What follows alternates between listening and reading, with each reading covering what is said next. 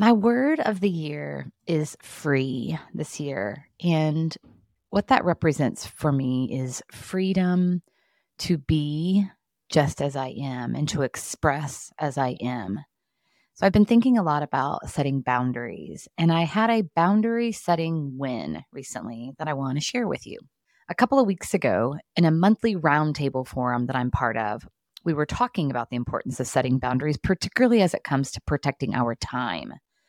So it was top of mind that afternoon as I made a game time decision that I felt so good about. It was Friday afternoon, St. Patrick's Day, and I was planning to meet some of my team members for a green beer at 4 p.m. near our office. I had a networking meeting scheduled from 2 to 3 p.m.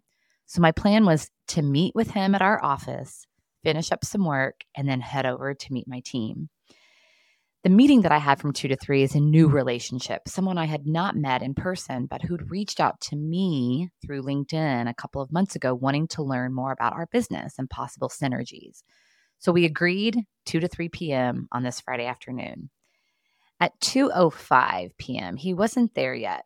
So I checked the meeting notice to confirm the time and location. Yep, our office 2 p.m. And at 2:15, he still wasn't there. And so I was naturally starting to shift into St. Patty's Day fun mode. So I sent him a message through LinkedIn saying I was sorry I'd missed him, assuming something had come up for him, but that I was heading out and would be open to rescheduling later in April if that worked.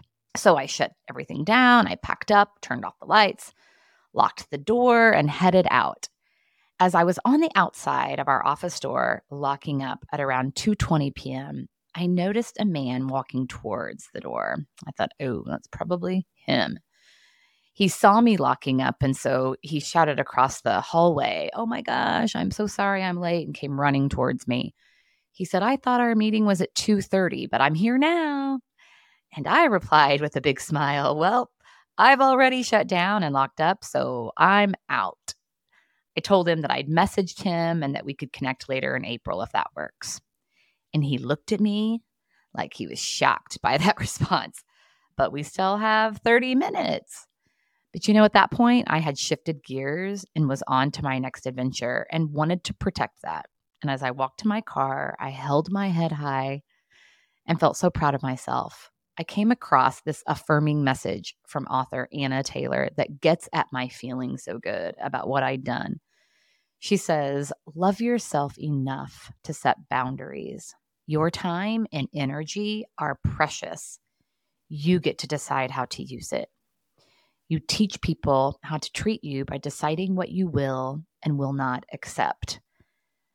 So I'm holding on tight to this big win. A smaller version of me would have gone back into that office and met with him on his time. But now I'm on my time, protecting that. What a great way to take care of myself. And, you know, I think ultimately each other.